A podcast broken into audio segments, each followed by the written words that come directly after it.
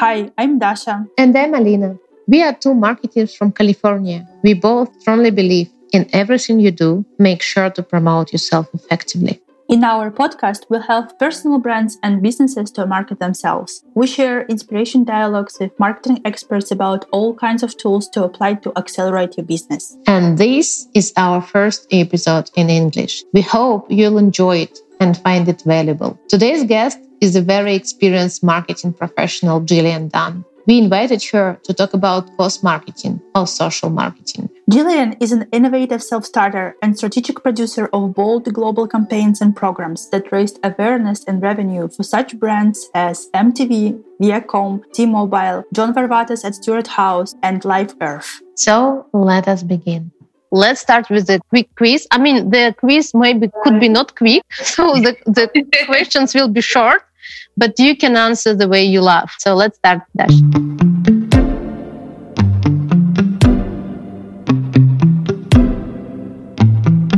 So, what's your life motto? My life's motto, very simply, is everyone's got a plan until they get it.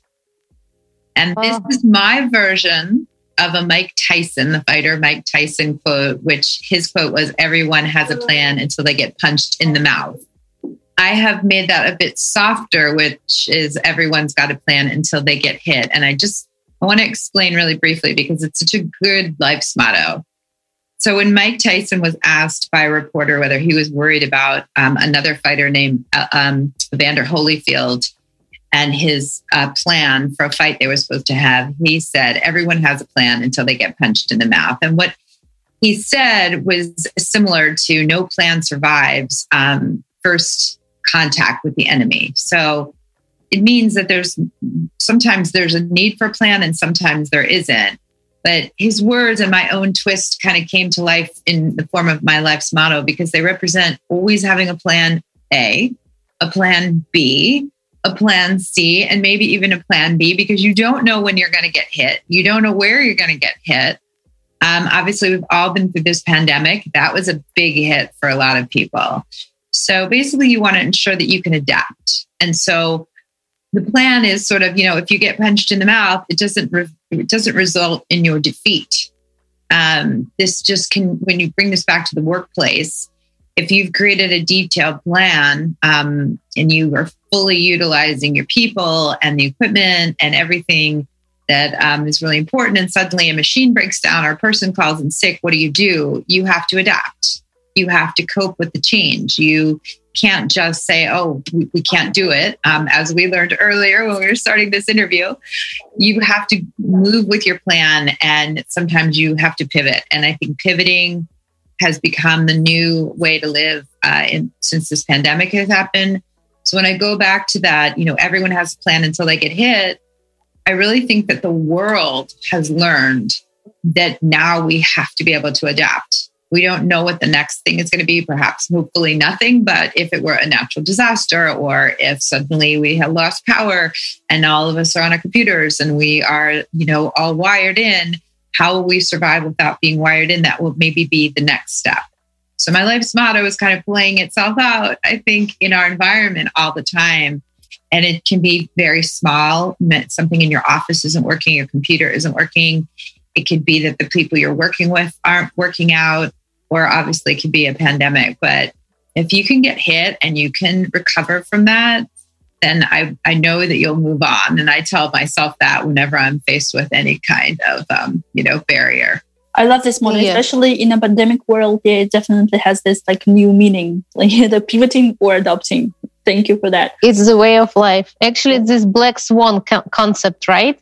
Yeah, well, I think I think it, yeah, that is funny. I think it's also very, um, you know, Sun Tzu, Art of War. Uh, my first job was working for Creative Artists Agency, which was run by Michael Ovitz, and he was a huge fan of Sun Tzu and the Art of War. In fact, he asked all of us to read it, and there was there's a quote from the book: "Vicious warriors win first and then go to war, while defeated warriors go to war." First and then seek to win. So I think that, you know, if you're a warrior and you go out there in that style, um, you know, you'll you will win. But again, if you're defeated, um, you know, you're you're you've already lost. So I think that there is something about our intentions and how we put our our brands, you know, forward to the task as well as just ourselves. Yeah, I love it. Love it. Thank you. Okay, so next question. I know for sure that you're familiar with this phrase because you are the one who showed it to me on the first and second class. So Jeff Bezos usually says that uh, your brand is what other people say about you, then you are not in the room. So what do you think others say about you? What I hope that they say is that I possess a keen sense of determination, uh, enterprise, and grace, and that she made me laugh. So I think that's the best I could hope for. That I could bring, I can enter a room with a smile and leave with someone laughing and thinking that their experience of me was a good one. And I would love for them to think that I'm smart, and I would love for them to believe that I'm very creative and if I'm given the opportunity, perhaps they'll see those sides of me.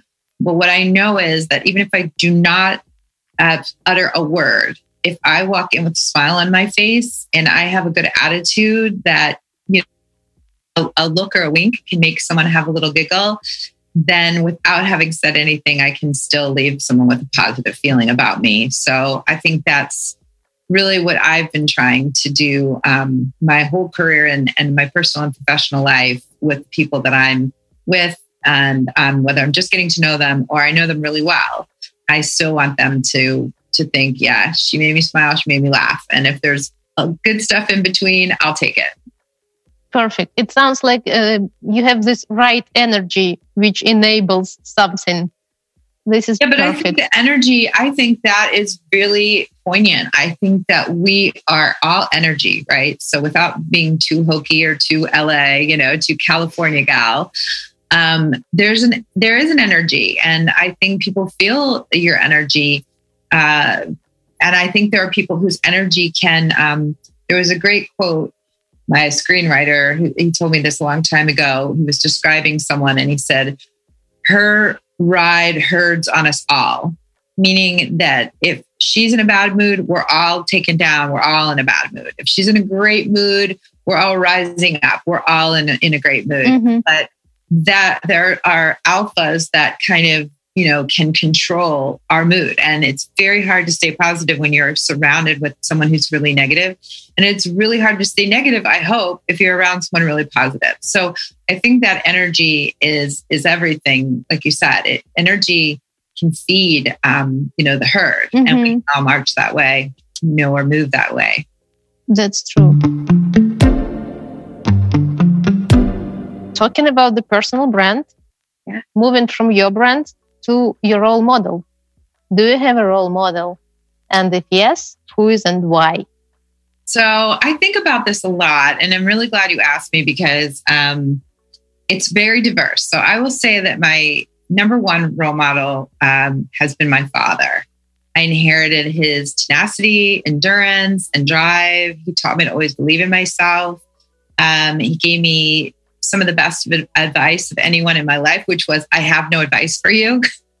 figure it out, live your life and figure it out. He used to say, I have all the answers, but if I gave them all to you, then living wouldn't be any fun.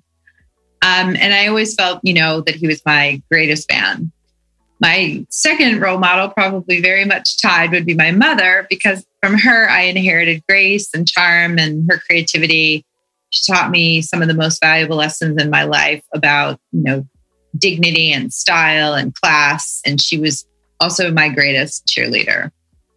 But when I think about role models today that are a bit wider than my parents, um, I go to, I have three top um, influencer type uh, mentor people that I think are um, really bubble up for me. So the first is Beyonce.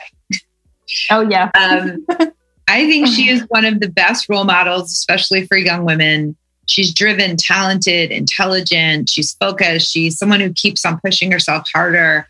Um, and she manages to juggle the pressures of being a mother, a wife. And she has this decade long string of success solo hits um, you know group hits albums and she's clearly running things you know on her own terms i mean she's just recently broken into fashion i mean she had fashion but now athletic fashion mm-hmm. and there's a way she does things that no one else does things. And if you have any doubt about that, go and Google her performance at Coachella a couple of years ago and see what that woman brought to the desert, to the middle of a polo field, that you feel as though you're at Wembley Stadium. You cannot believe the production value, the, the expanse of it, you know, the size and scope. And this one woman who's in the middle of all of it, just roaring away. So, Beyonce. The next, I would say, is Serena Williams. Um, when she was 11 years old, she was asked uh, which tennis player she most wanted to be like. And instead of rattling off every pro that she'd ever, you know, admired mm-hmm. or, or thought to be, she said at 11, I'd like other people to be like me. And um, let's not forget that she won the Australian Open while she was two months pregnant. So I think the fact that Serena Williams is um, a role model and she has known who she was since she was so young and thought that other people should have her tenacity and her drive and god knows how often she and her sister practice their at their trade. Um, and then lastly i would say mike tyson because he gave me that wonderful life's motto. So i got to go with mike on that. So those would be mine I love, especially Beyonce. And I remember, like on the first class, I knew exactly that your your class is a right for me because I can show Beyonce as a brand. Like, let's. oh, I'm so glad! Yeah, you were in that class because I don't do it every class. I ha- I, I feel so you're talking energy. Feel out the room and I get a sense, you know, will this class, will these students appreciate my Beyonce lecture? So yes, you were there. So I did. Know. I definitely did appreciate it. yeah. Yeah, it was destiny, really. Yeah, yeah, we talked a lot about the value of her decisions, but also that she doesn't live in this elitist world. She can afford anything she wants, but we talked about her makeup choices and while her her clothes and all of her stage um, you know, costuming was designed by I can't remember now, but it was very high high end designer. You know, they put together these packages of how you could do her makeup with just buying it at the drugstore, you know, and how um, anything that she was wearing could sort of be, you know, high, low, uh, in terms of you know reach. So she she she keeps herself within the structure of the people, and um, mm-hmm. I think she's very uh, um, you know relatable in that way. Even though clearly you know she lives, she can live at a certain level. She always feels very down to earth. Yeah, yeah, that's true. So I'm really glad you got that experience too. Yeah, yeah. Thank you. Okay, and then we have last question of our quiz. If you have, for example, $10,000 for your marketing promotion, how would you spend the money? well, I mean, you know from taking my class that to answer this question, you first have to come to the understanding of the goals of the brand and how far the reach. So, um, if we were working in one city, if we're creating a pilot program launch, if we're laser focused on a specific target audience, are we looking for brand lift, awareness? Are we driving consumer activation or a, com- a conversion? Or is this strictly about increasing revenue via sales or subscribers? Because it's only after we've done the research and we can understand what the company's goals are that we can even think about where to put that spend. In other mm-hmm. words, you know that if I'm driving toward millennials, I would be best to put money into social media. Now, which platform might be specific to the age or the activity? Uh, in other words, if it's Instagram versus um, TikTok, or if it's you know a Facebook versus Twitch, or versus Twitter, it depends on the combination of assets that I'd want on a social media platform. But if it's about um, you know, spending money on the right influencer. And I think that for 10 grand, I can get one amazing post out of an incredible influencer that would drive the, um, you know, consumers to activating. It might be worth spending 10 grand on one post that just contains the drive to click on something and sign up or to go to a certain store. Um, back in the day, early days, I remember people, you know, when when he was still in the good graces of the world, people like Lance Armstrong would just tweet that they were going on a bike ride in Central Park, and I mean, thousands of bikers would show up to join him, and he, they would just follow him around Central Park. He didn't really have to do much other than tweet his whereabouts and a time, and people showed up. That power of influencer now is, you know, these are paid. Um, a lot of those activations were done just because there were people who thought it might, you know, be fun to activate their fans. But there is definitely a way to spend your money wisely if you know who you're who you're trying to attract and what you're trying to sell. So there is no one right answer. you have to know what you're going for in order to know where to, if I said to you, go buy an outfit or party, would you start with the shoes? Would you go for the dress? Would you be thinking about how you would have your hair done? Or if you would have someone do your makeup, or if you would focus on, you know, I mean, there that's what you there's all these different parts. And if you take one away, the other seems very valuable. You certainly wouldn't want to show up without any clothes on. But then if you went in beautifully dressed and you were a mess with your hair or you hadn't put your face on, you might think that you hadn't done a great job either. So all of those pieces have to be a very important part. Right now, we're sitting here and we're on Zoom and we're recording, and you can see me from, you know, chest up. So I could be wearing shorts and that wouldn't matter. So if I were picking an outfit for our interview, I would only want to focus on what I was wearing for my top. So mm-hmm. if I mm-hmm. were spending the money, that's where I'd put it, right? Is is mm-hmm. whatever you're going to see here. Yeah, the top um, and the haircut. I don't need to worry about shoes. I don't need to worry about pants. I just worry about my hair, my you know face, and makeup. And, mm-hmm. Yeah, a little makeup and my blouse. So I think brands are like that too. We have to figure out what's really important and what people are going to see, and not focus as much on the aspects that we don't need at that time, especially exactly. if you only have a minimal amount of money to spend. Exactly. Great advice. Yeah. So we are done with quiz. Yeah, we've done. This is done. Oh, I hope I passed. Hope I passed. so let's let's jump to our interview, and we will start with the introduction.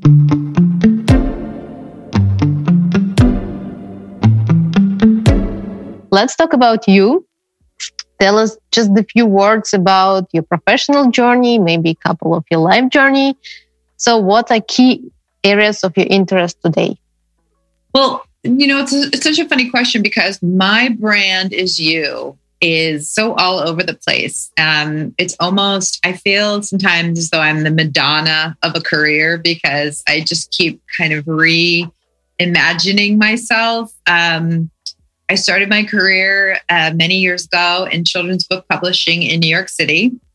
Then I moved to LA to get into the entertainment industry. I was an agent trainee at Creative Artists Agency, which is sort of the, um, I would say, graduate school of the entertainment industry. You get a really big um, overview of how industry deals are done from television to music to film to talent. And now um, those agencies are fleshed out in many other areas with representing mm-hmm. influencers and voiceover people and companies and brands and marketing. Um, and um, I, while I was at Creative Artists Agency, I pitched some ideas to some celebrities, and one of them hired me, and I was an executive at his production company. So I worked for people like Danny DeVito, and then I worked with Nicolas Cage. Oh. And so my journey took me from oh. children's books to adult content. film and right, film and television, and then to music television. Oh, go go! And I spent the bulk of my career at um, Viacom working for all of the MTV networks. I had uh, launched the West Coast division, producing what at MTV we call the 360 multiple um, platform of media programs and campaigns. And at, the, at that time, reached about 342 million households in 140 plus countries. So we, we had our work cut out for us. Um, and I can tell you that I some of the highlights for me there. I um, supervised all of the MTV contests and promotions and sweep sweepstakes. So I got to fly all over the world, and that was insanely fun. Um, I also worked on all the on air specials and um, including the MTV Video Music Awards, Movie Awards, two Super Bowl halftime shows, uh, Mission Impossible, Fly 2K, a bunch of VH1 programs and specials, and um, two premieres of Star Wars at Skywalker Ranch with George Lucas. So those were all amazing. Um, I can I actually worked to um, to help establish an ancillary concert touring and um, co-branded promotional deal trade out for all the networks and managed a lot of sponsor campaigns with marketing budgets ranging anywhere between 10 to 20 million dollars.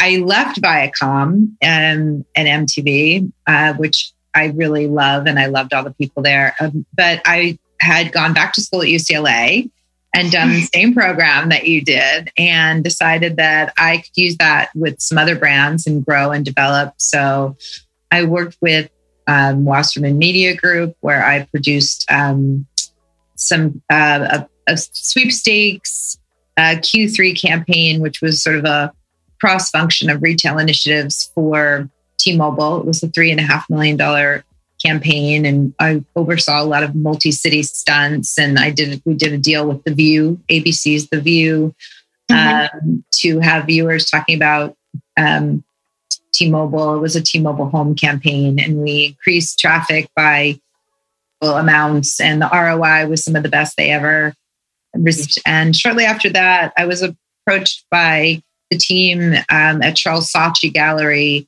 and they were launching the biggest, the world's online gallery for artists, which was over a few hundred thousand artists from over 100 countries that were going to be on a platform where they would be able to show off what they were doing and sell their art. So I helped with beta launch for that.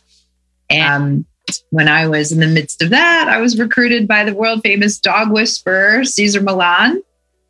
Um, I went to lead, uh, the dogs called me, and uh, I went to lead his um, 501c3, which is his foundation. And I we saved hundreds of thousands of dogs and came up with insane campaigns um, to focus on spay neuter and ways to save animals from shelters. And I also helped him with a million dollar grant for a curriculum, which is still in over 4,000 schools, that was developed with Yale University and a shelter called North Shore Animal League. And I'm particularly proud of that. It's called Mutt-i-grees. It's still, like I said, thriving. And um, yeah, we did things like pack walks uh, in Washington, D.C. with 10,000 do- uh, 10, people and 5,000 wow. dogs. And I don't even think we had one dog bite, which was incredible. Um, and I left Cesar, I left the dog house to look at the big house, which was the world and the earth. And I worked with Al Gore at former Vice President Al Gore, Kevin Wall, and Pharrell Williams on a campaign called Live Earth Road to Paris, which was a global campaign to direct world leaders, for citizens to direct world leaders to sign the treaty at the COP21 in Paris that would enable us mm-hmm. to be able to focus on our missions and our climate. And so that happened. so I sort of thought, well, save the planet. Now we have place for the dogs, and um, and yeah, then I sort of been going on from there and consulting and advising a bunch of different brands and companies. It's yeah. impressive, and it sounds to me like stages of when you grow up. So you started from childhood, yeah, publishing for kids. then it was teenager, you jumped into yeah. MTV. It was fun and parties. Then you grow yeah. up and doing something mature, and then now you come up to the oh most my like, gosh, you know, you know contributive to the never, society. Like you paying back, you know. you're a genius. I had never thought of it that way, and now I'm never not going to think of it that way. And it, you know, I will add one thing that was really funny because it was when we talk about life's mottos and you know, when you're young, um, and I was, I was, I had just left a program at Harvard and gone to New York and gotten my first job. And I was, you know, working in publishing and children's book publishing, as I said. And I remember the woman that ran the department, um, a insanely talented woman named uh, Judy Newman. And I remember uh, was I came up with this idea to do these author. Uh, it's called Win an Author Visit. So kids, um, I don't know if you have this in Russia, but in the US, in schools, there are these book clubs and they send these um, sort of magazines and mm-hmm. you can pull out the sheets and you can order the books and the teachers get kind of prizes for it and the kids get the books, you know, pay for it and then they come. So this is one of those book clubs. And I um, came up with this contest that you could win a very famous children's book author to come to your school. And I traveled all over the country. Some guy in the warehouse would would pick out these envelopes. And I, I, I mean, I went to Wisconsin three times. I kept saying, could you just pick an envelope that has a Hawaii stamp on it or something, you know, because I know you want to do this at random, but I mean, I'm randomly going to the coldest place. no, no insult, love you, Wisconsin, but not in the winter.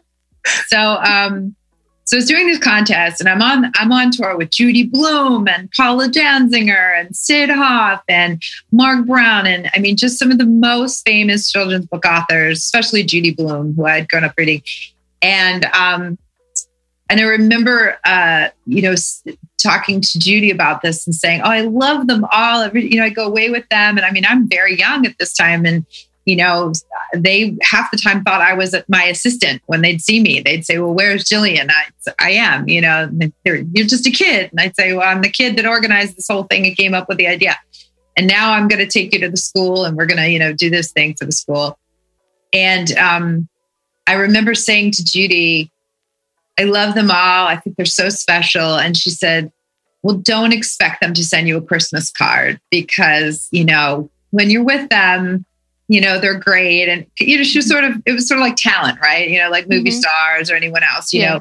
When you're with them they're great and they can focus on you for an instant. But you know after you're gone they're not really thinking about you and they're they're back on with their life because they're the famous one. You're not. And mm-hmm. so you, you you tell people stories about them and you keep thinking about them but they don't really think about you.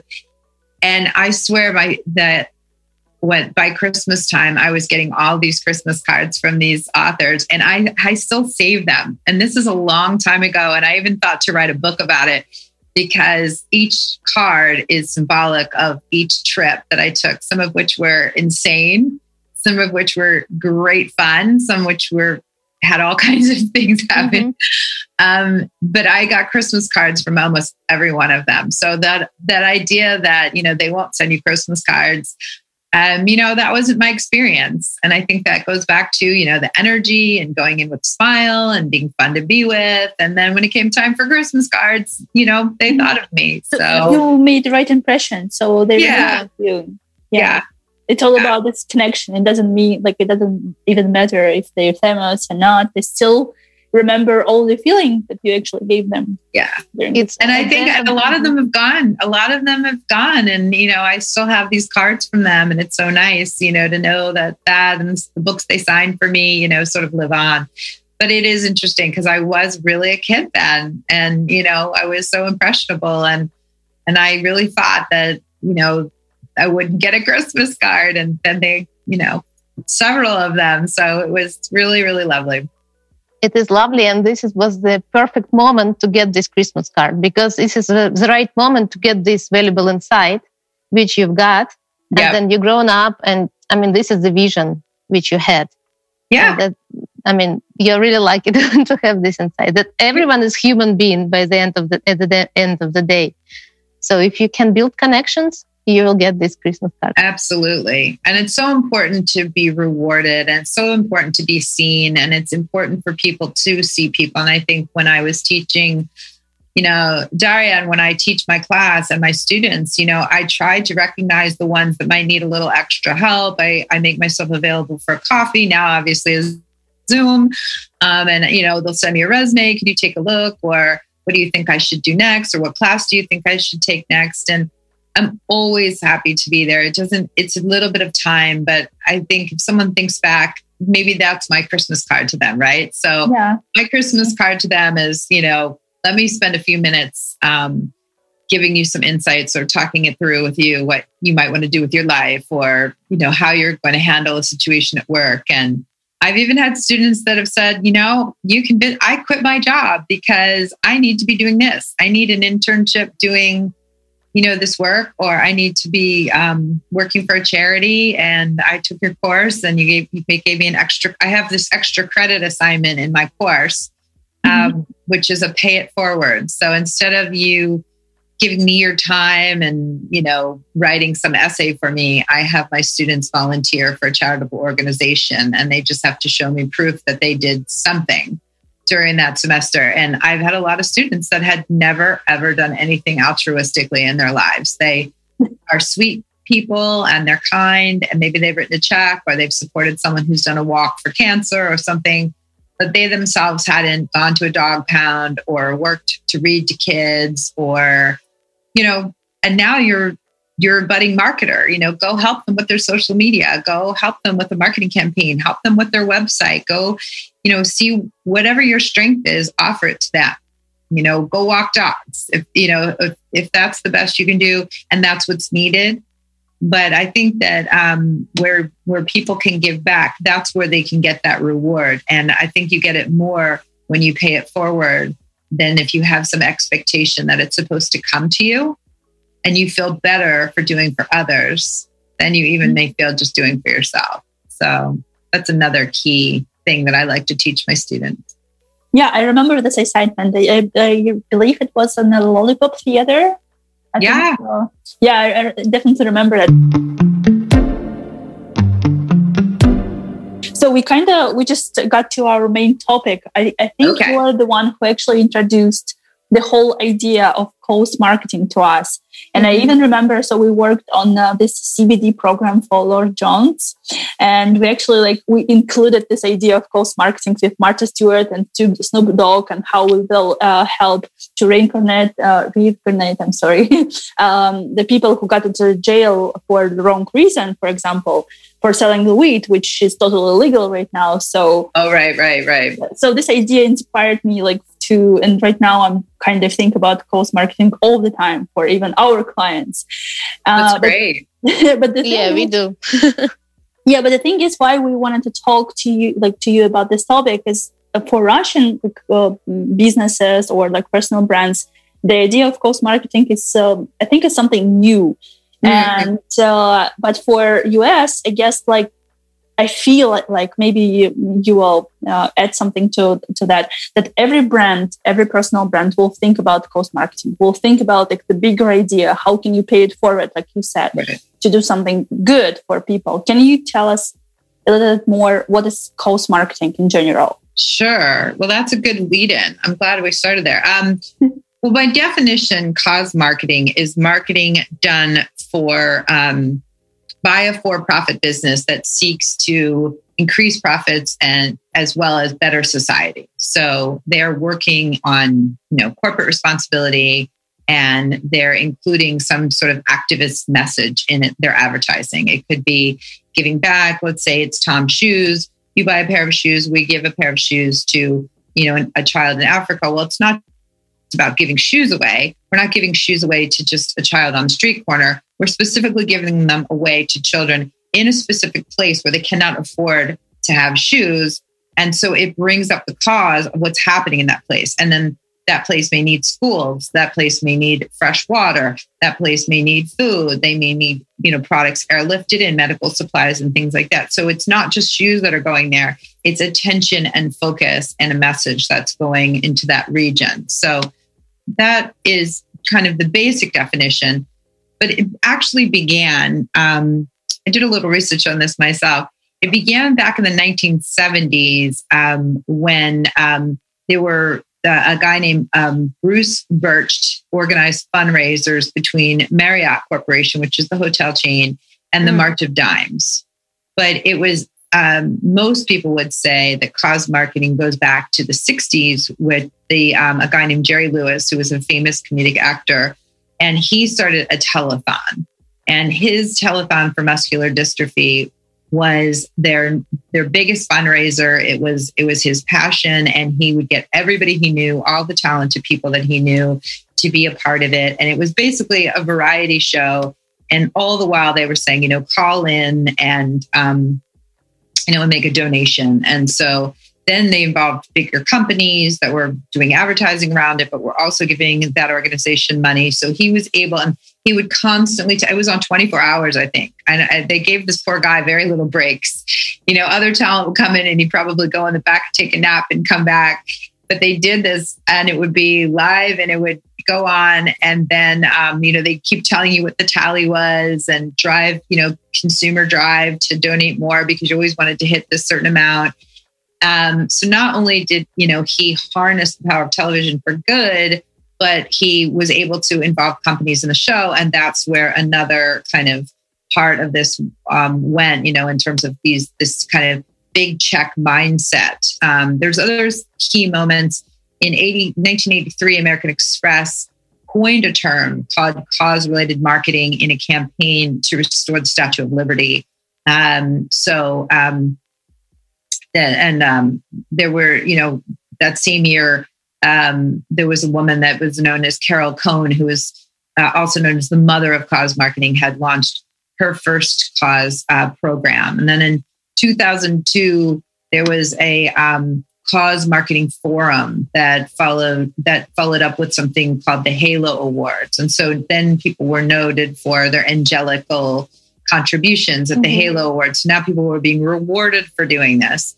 Then in um, their uh, 2004, um, St. Jude Children's Research Hospital launched uh, launched a successful campaign called Thanks and Giving, and um, that was another kind of now we're focused on a hospital, and now the, the hospital is getting a focus from talent, and so people like Jennifer Aniston and um, celebrities do St. Jude support, and St. Jude's could be involved. Um, right now, they're involved or have been involved with Los Angeles Art Show. So, you know, they'll have a celebrity. That person will be a part of that event. There'll be a party. You'll get to go. You'll meet the celebrity. You're paying a lot of money for the tickets, but it's all going to St. Jude's, and it's actually at the art event. So again now the cause is brought into an actual um, you know event that you're going you get to go to the party but the cause is the driving force. And then, of course, Tom Shoes and then Red, which um, opened overseas. And you probably have seen the, the Red um, campaign, and they've done everything. And Bono was very involved. Um, and the Red campaign became products from Apple to clothes. Everything that was red was going toward this one campaign. So, again, this is there's several ways that brands um, can get involved with cause marketing um, and it can also help help to really build a brand it can reinforce that brand story in the case of tom's it really reinforces their stories and you can spend a lot of time as a brand figuring out what your customers are involved with so if you have very young customers you don't want to campaign for a cause that's very old you wouldn't be focused mm-hmm. on alzheimer's disease if you were a very young hip campaign, you know, company that was doing young campaigns toward targeting young millennials, that, you know, that's like your grandma's disease or something, and why you love your grandma. You know, you can't imagine that that's going to impact you. But then it would be something within your world that would be much closer to maybe people your age. Maybe it's getting kids off the street or it's um, education for people who can't um, you know, get educated, girl schools for girls in, um, you know, in Africa or other places where they are not allowed to have education. Or maybe it's about um, gun violence, you know, and, and working on gun control. A lot of these kids lately with these school shootings, you'll see they've stepped up and become he- true activists. And there are companies that want to help support their cause and their campaigns and focus on them and their this, these causes. That may be something. Maybe it's you know, Black Lives Matter. Now companies want to support Black lives and mm-hmm. people mm-hmm. who are Black interior designers and Black chefs and whatever is falling into that category. They wanted they're offering grants and and or it's women. Now we want to support women. We haven't yeah. been supporting women in business. We haven't been giving them the same business loans. We haven't been giving them a mentorship program. We we we don't have di- enough diversity at our company. We're going to hire more women. We're going to hire more um, people of color. We're going to hire, you know, more people with disabilities. We're we're going to make sure that we are a first little company that is extremely diverse, and we're going to make sure everybody understands that we're all created equal within our company, and that's going to be our cause. So that can add to the richness of that story, and a consumer can say, I want to, you know, buy from a woman owned business, or I want to buy from a business that understands diversity and that everyone that works there is representing, let's say, a rainbow, you know, without necessarily, mm-hmm. necessarily saying LB, you know, it's not about gay, lesbian, it's, it's the rainbow of, of all people. And that there are not, um, they're not making people feel as though they're inferior or that they can't be part of that brand. at the same time, there are brands that will staunchly, you know, not want to be that. And their customers like them being just the way they are. And they don't mm-hmm. want the, you know, the diversity. So those brands will hold on to that and say, you know, we're we built this with these people, we're going to remain, you know, with these people.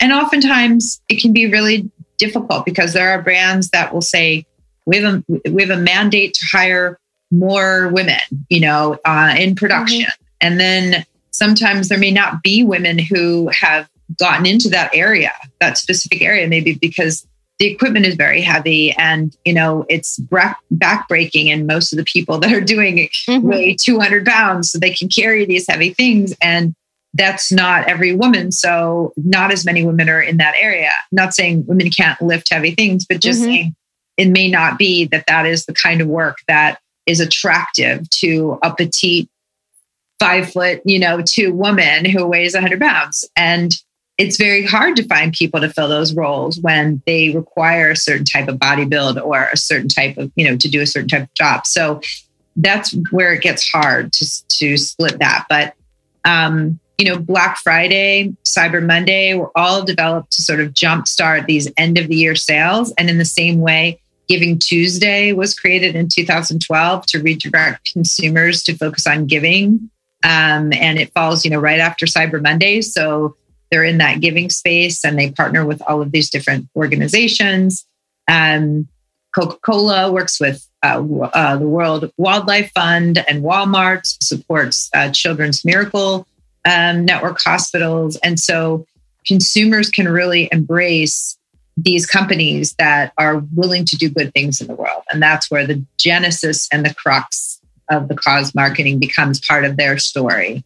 What is their commitment? And some of them will make an immediate commitment and some will make a five year commitment. So you go from short term, middle term, or maybe long term commitment. You know, this company will never again not have X amount of women working here. You know, we will have 50 50 or whatever that's going to look like. We commit um, on, um, there was a, a day, a Women's Day, and there was a lot of you know companies coming out with what they were doing for women on Women's Day, talking about um, grants and. But the irony, I did a deck on it. You would like that, Daria. But the the um, mm-hmm. the idea was not just to have it on Women's Day; it was to have it every day.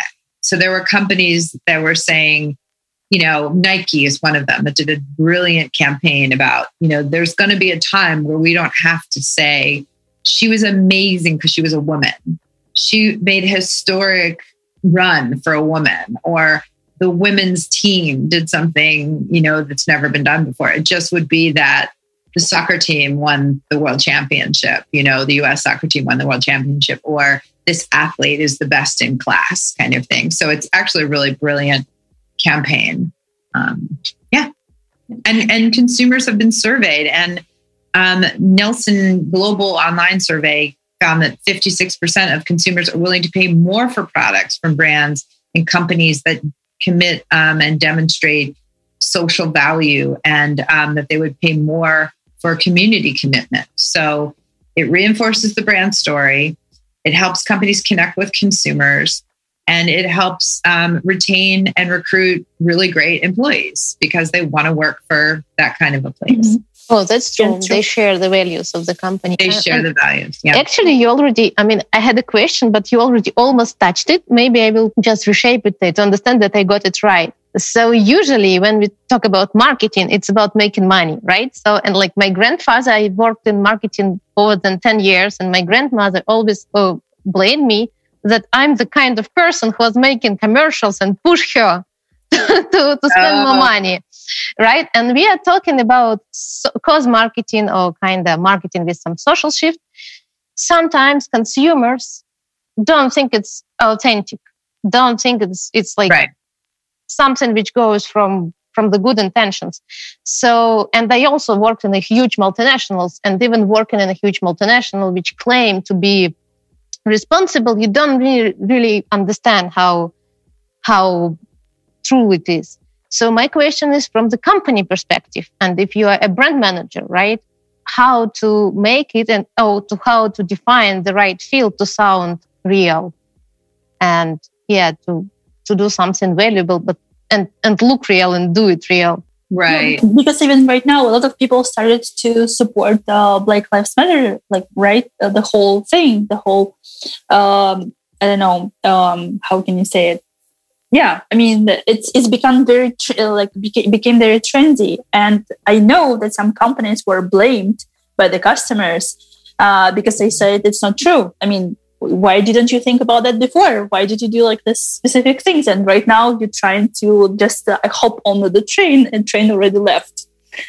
A dirty joke, you know. Sometimes you'll say to a group of people, "Hey, I've got a really great joke, but it's a dirty joke. Is everybody okay with that?" And people say, "Sure, tell it." And you'll tell the joke, and a lot of people will laugh and oh, that was hysterical. Mm-hmm. And there's always going to be someone that is going home saying, I can't believe she told that joke awful. That was so inappropriate. dirty. yes. I didn't think she'd tell a dirty joke like that. Well, I, I said I would. I asked if you, you could leave the room. I mean, you know, they're still sitting there and um and they're offended or they you know or they're surprised or you know that i said a bad word or i created a, a, a story a vision that they didn't want to have but um i think that the world can very easily be um insulted and it depends on what your how you woke up that side on that side of the bed that morning. You know if you're if you're feeling that women are not being appreciated and you see a, a campaign um, that uh, there was one that um, burger king uh, put out over mother's day that said uh, burger king uk and it said uh, it was a tweet and it said um, women belong in the kitchen. Oh, and, oh no. Yeah, yeah. not this. Yes it, it is some the big buzz the campaign was that more women belong in the kitchen as chefs and as sous chefs, you know, and as cooks, I mean, professionally. And that was that more women belong in the kitchen as chefs and as sous chefs, you know, and as cooks, I mean, professionally.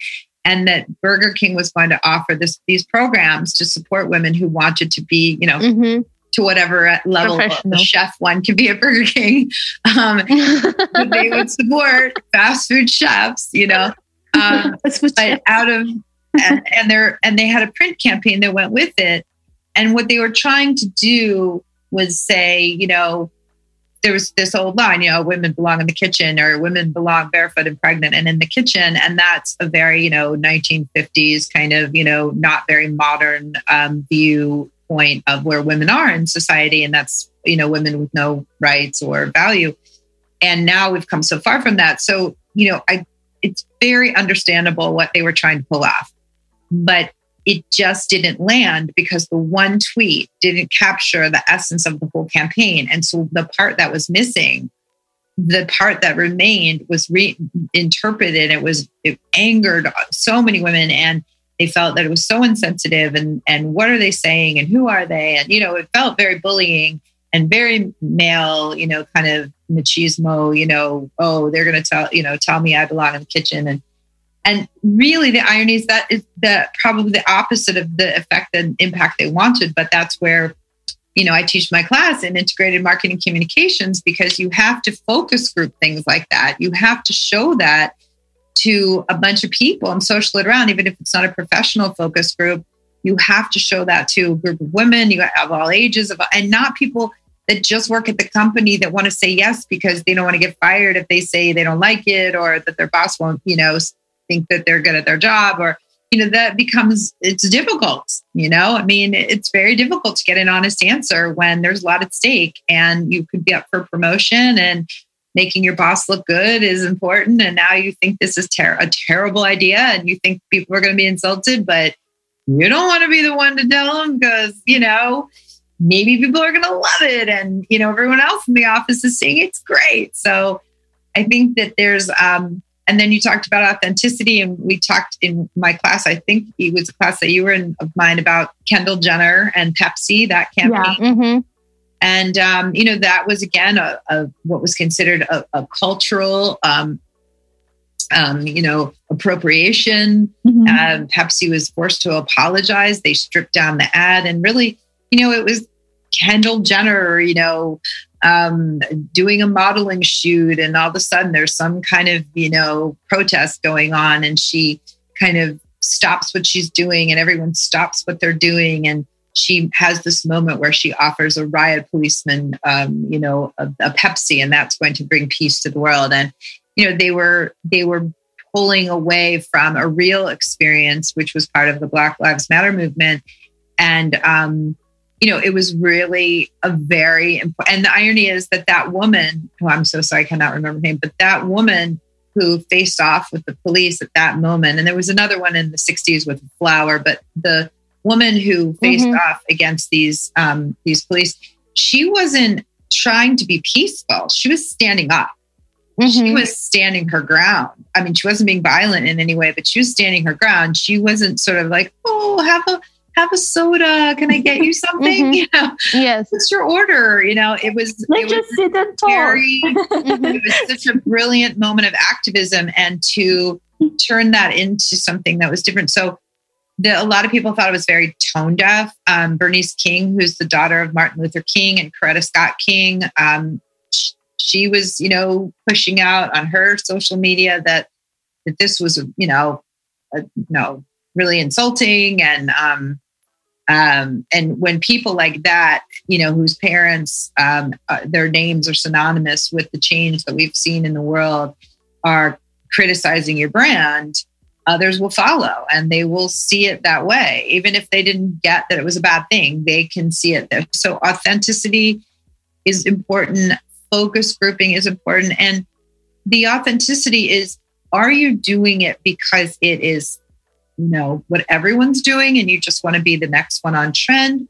Or have you really sat down and decided this is what you want to commit to? I, having worked for a celebrity owned and and somewhat run foundation. And now every major talent agency has a division that helps celebrities who want to start foundations and or who want to get involved in causes so that they mm-hmm. can vet them. They can figure out okay you know your your sister you know died of brain of uh, you know breast cancer maybe it makes sense for you to be involved with a really big program or maybe there's a really small one that's that would be much more benefited from having the likes of you involved with them and we want to make an introduction. Or um, like bradley cooper is an actor who supports got your six which is um, a veterans organization. So you know he wanted to be that person that could be involved with them. He he does so much work for them and there's other um, actors and um, you know famous people who are involved with causes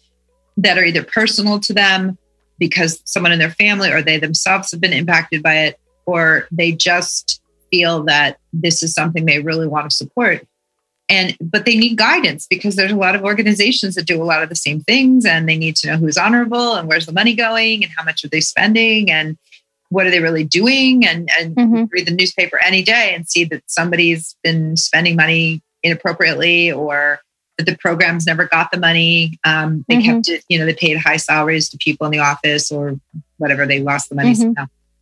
But the, um, but that, but a lot of those questions that were raised to those people when they said, "Oh, I want to start a foundation," that's like having a child. You have to raise it. You have to, you know, support it. You have to love it and feed it and water it. I mean, you can't just assume that everybody's going to write you big checks. You have to fundraise for it. You have to figure out what your programs are going to be. You have to make sure that they're run by someone who can do that and it's in your name. So you mm-hmm. want it done at a certain level. So the idea of having your own foundation sounds wonderful until you realize that it is really a big thing. So mm-hmm. a lot of celebrities can get involved with companies or other entities that are running these campaigns in in and are involved with huge organizations. So they can show up to support when they want to, but not have to necessarily have to run the organization themselves. So they mm-hmm. say, come and do our walk for the cure for cancer. And they show up and they, you know, lead the walk or come and, you know, speak on behalf of, you know, these people that are trying to get this pipeline shut down because it's really important for the environment and they go and they you know give a good speech and people listen because a celebrity has got gone there mm-hmm. but consistency and honor you know honesty and honorability and authenticity are really everything because if you feel like a celebrity showed up and they didn't even know what they were talking about mm-hmm. no one's listening in fact they will pick them apart you know for yeah. not knowing I think that's, yeah. that's what happened actually with Pepsi and Kendall Jenner because like nobody believed that he, I'm sorry, she uh, could participate in some. Yeah, and and it was it was it was. I don't think it was. um I don't even think it was that. I think it was just the messaging. It would just took on, it just took on something too big for what mm-hmm. um for where the world was. It was a tone thing, you know. That it, it requires commitment. Yeah. It, it is consistency and commitment you know? Like i'm always mm, um, giving this example what's the difference between participation and commitment?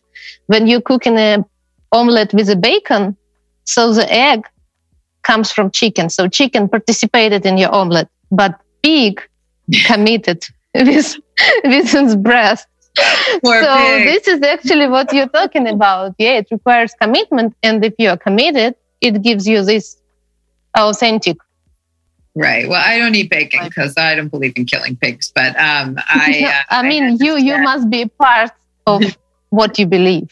Yeah, I think that's what the most important thing. Yes, and and and things that are important don't come easy. And uh, if you think that it's going to be easy, then you know you're in the wrong game because. Um, you know, try to go into an animal shelter and walk out with your heart intact or without having adopted an animal. I mean, it's very hard to go in and see is you know if you love animals to see abandoned animals scared animals animals that need homes that would love you to go with them. And you know you walk in and you walk out and their chances have you know depleted by one one more person that could have taken them. So um, it, it can weigh on you whatever that is. It could be you saw an, an elephant in captivity and you know they're miserable and they're tied down or they're in a circus or um, separate from animals. You know, you're seeing children in the world who aren't being fed or aren't being cared for, or um, you know, being forced into labor or you know to be soldiers. And it there's so you know veterans that aren't getting the services that they deserve and that they need. Whatever the cause is it, that speak, whether it's medical.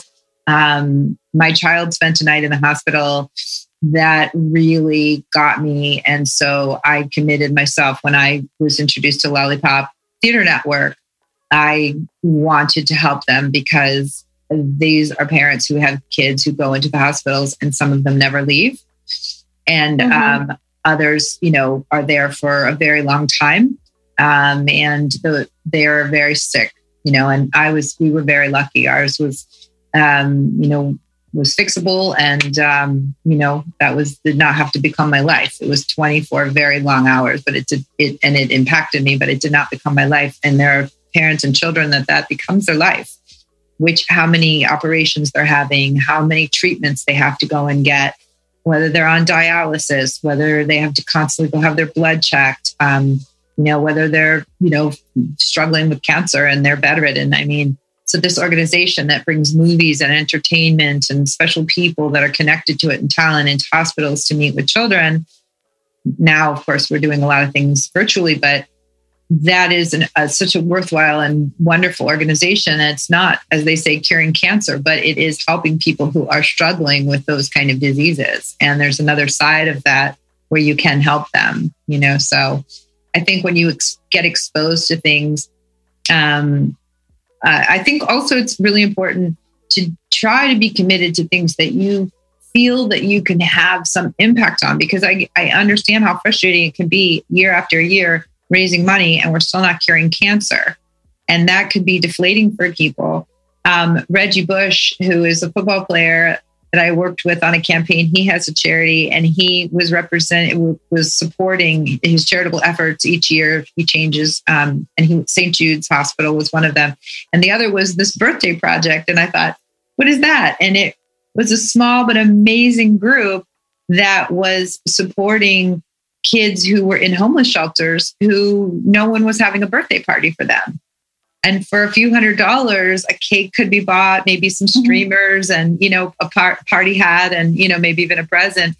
And then that child or that group of children that were celebrating a birthday, maybe even within that week or that month, could feel as though their, um, the passing of time in their life was just as important. And it was achievable with a very small check.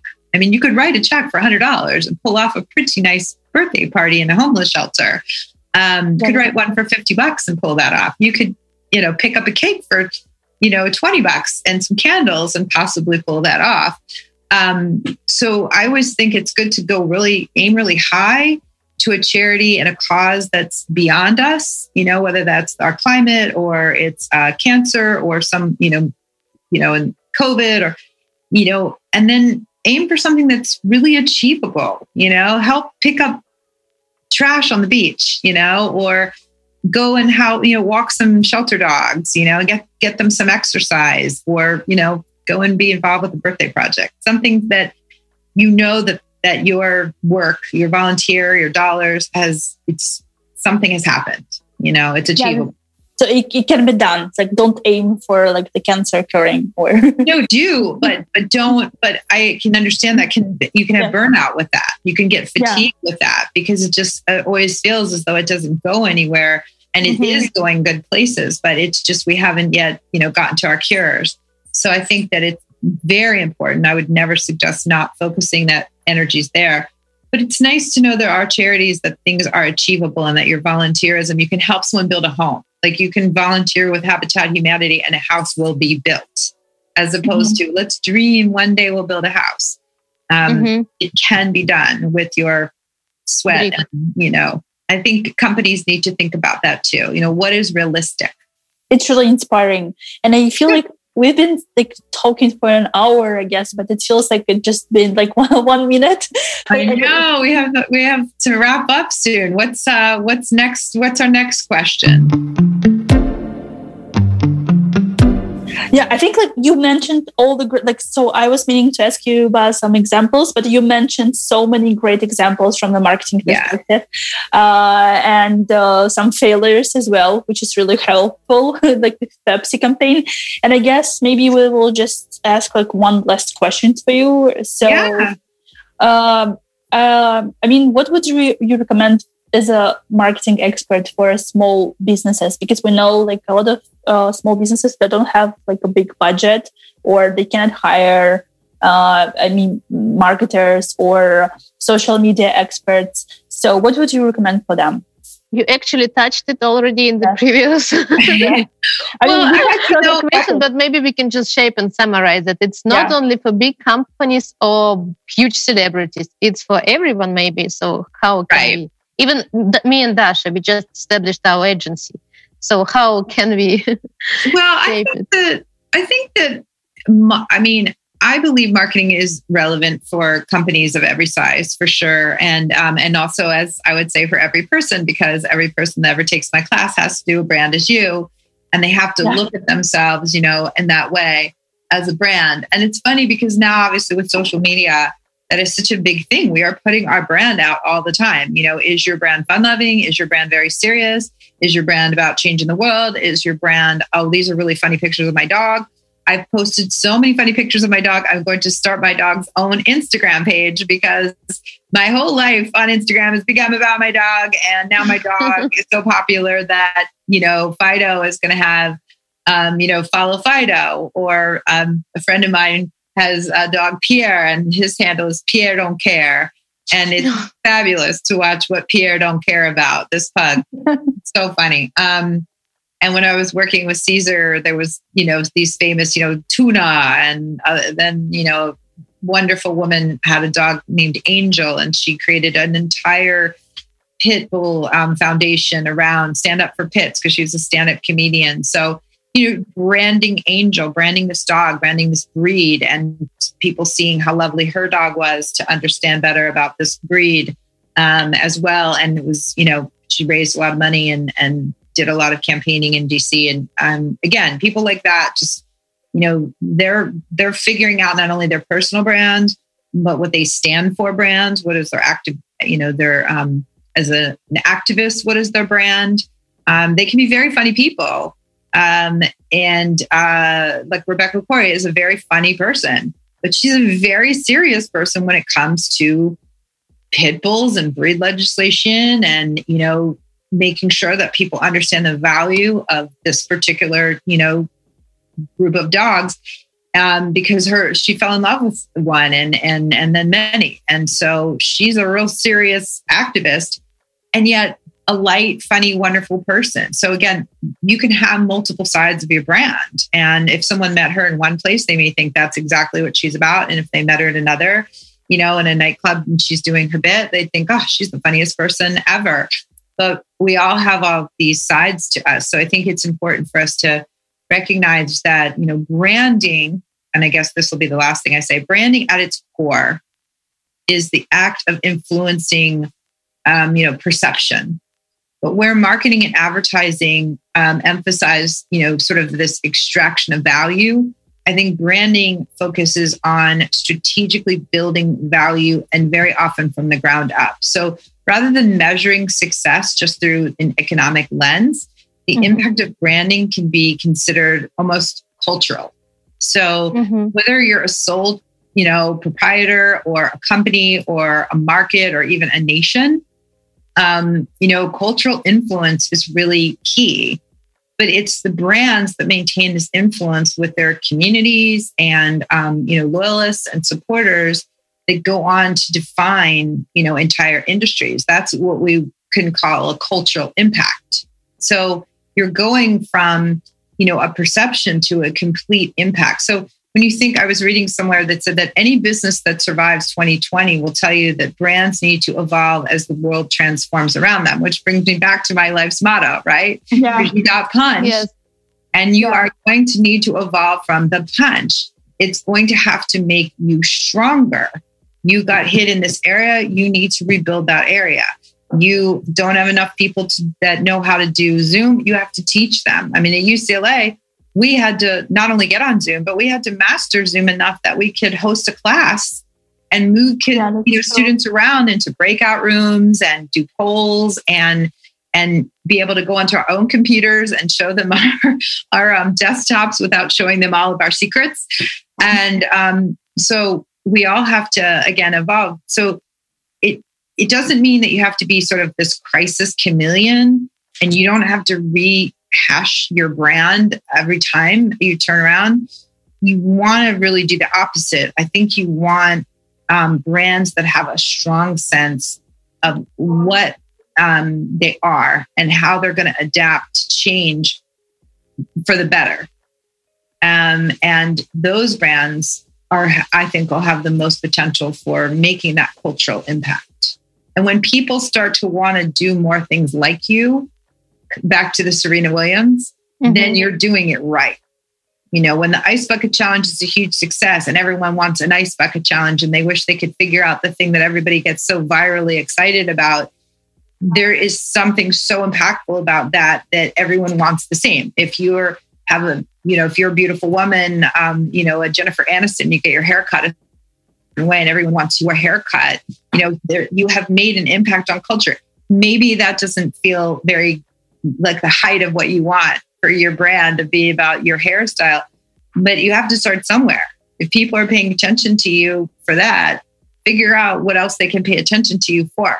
Build that up and do something with it for Locks of Love or for St. Jude's or, you know, um, do a thing with your hairdresser for the world you know auction off an opportunity with your hairdresser and you'll you'll come and you'll tell someone you know you'll sit there with them while they get their hair done and they'll be able to hang out with you at the beauty salon. And you can take what people know about you that you might think is a very small aspect of you and you can build up some way of making yourself relevant. And i think that these companies and people that um, make that impact some of it's um, you know, they, they change the world. It feels like I myself got uh, extra class from you.